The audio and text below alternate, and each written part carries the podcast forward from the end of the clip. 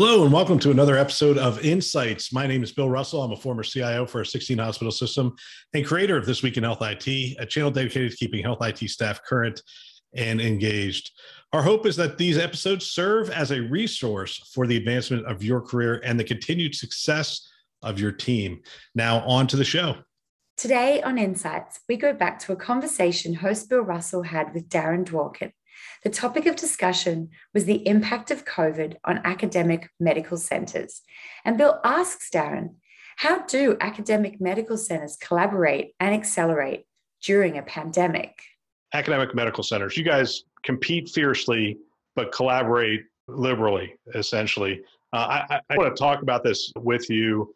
What did collaboration look like during COVID for the academic medical centers, and and and maybe more specifically, maybe not on the medical side, because let's focus in on the health IT side. What did it look like for you to collaborate with your your peers around the country?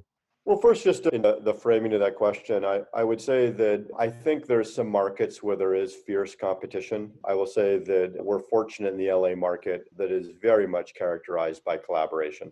I think that there are, at any given time, faculty that are working together between different academic medical centers on countless, countless projects and initiatives. We're constantly doing joint funded NIH research with not just our colleagues in and around town here in LA, but really across the country and frankly across the world.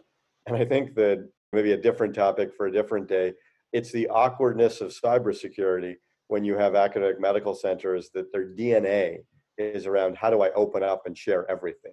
And so I think that that's the base that you're working on.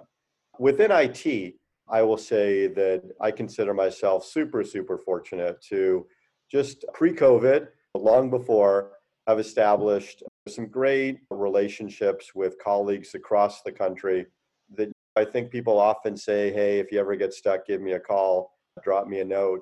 But I think that there was just this wonderful ability to collaborate with colleagues around the country, especially as COVID was popping up in different hotspots.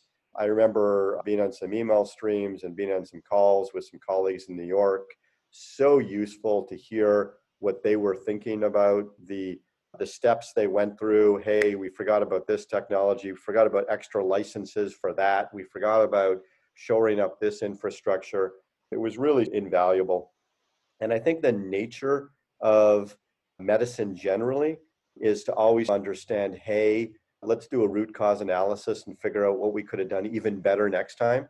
And I think that culture is pervasive through AMCs and the willingness of people to share not just what went great, but what went wrong really has uh, been super helpful.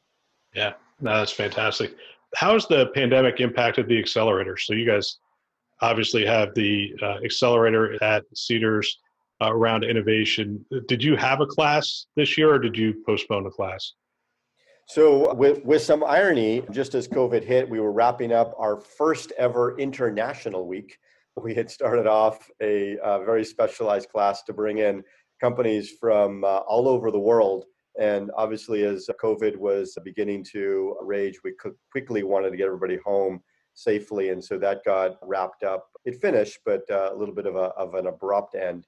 From there, the accelerator took a really interesting pivot. And I would say that if you think of our Cedar Sinai Accelerator as the front door of the center of sort of innovation at Cedar Sinai, we certainly can put a big old tick mark into the accelerator pivoting to jump into the DIY business. Again, I alluded to it before of we all got a, a really big scare around our supply chains, or in particular around PPE. And the accelerator quickly stood up and mobilized itself as being the engine or a center place by which we were making gallons of uh, Purell like substances and masks and shields and other difficult uh, to acquire pieces of equipment. And so the accelerator and its team were really focused around that. As our supply chains started to catch up a little bit, we've pivoted to having the accelerator now work in a remote and a more sort of virtual model. And we're still trying to figure out exactly what that will be. We're actually getting ready to launch a full fledged virtual class. And so we figured no better way to try it than to jump in with both feet. And it will be interesting because I think that the most positive feedback we get from companies who came through the accelerator was their chance to have boots on the ground inside our hospital. And so it's going to be a challenge for us to figure out how we create that virtually.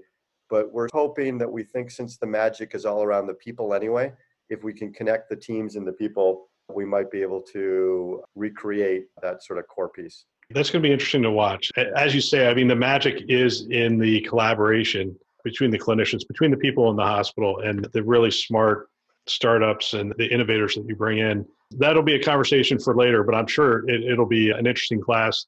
Just like everything else in COVID, we're learning as we go. Wow. Thanks for tuning in. Another great episode. If you have feedback for us regarding this content and materials, or if you would like to help us to amplify great thinking to propel healthcare forward, which is our mission, please send us a note at hello at thisweekhealth.com. Thanks for listening. That's all for now.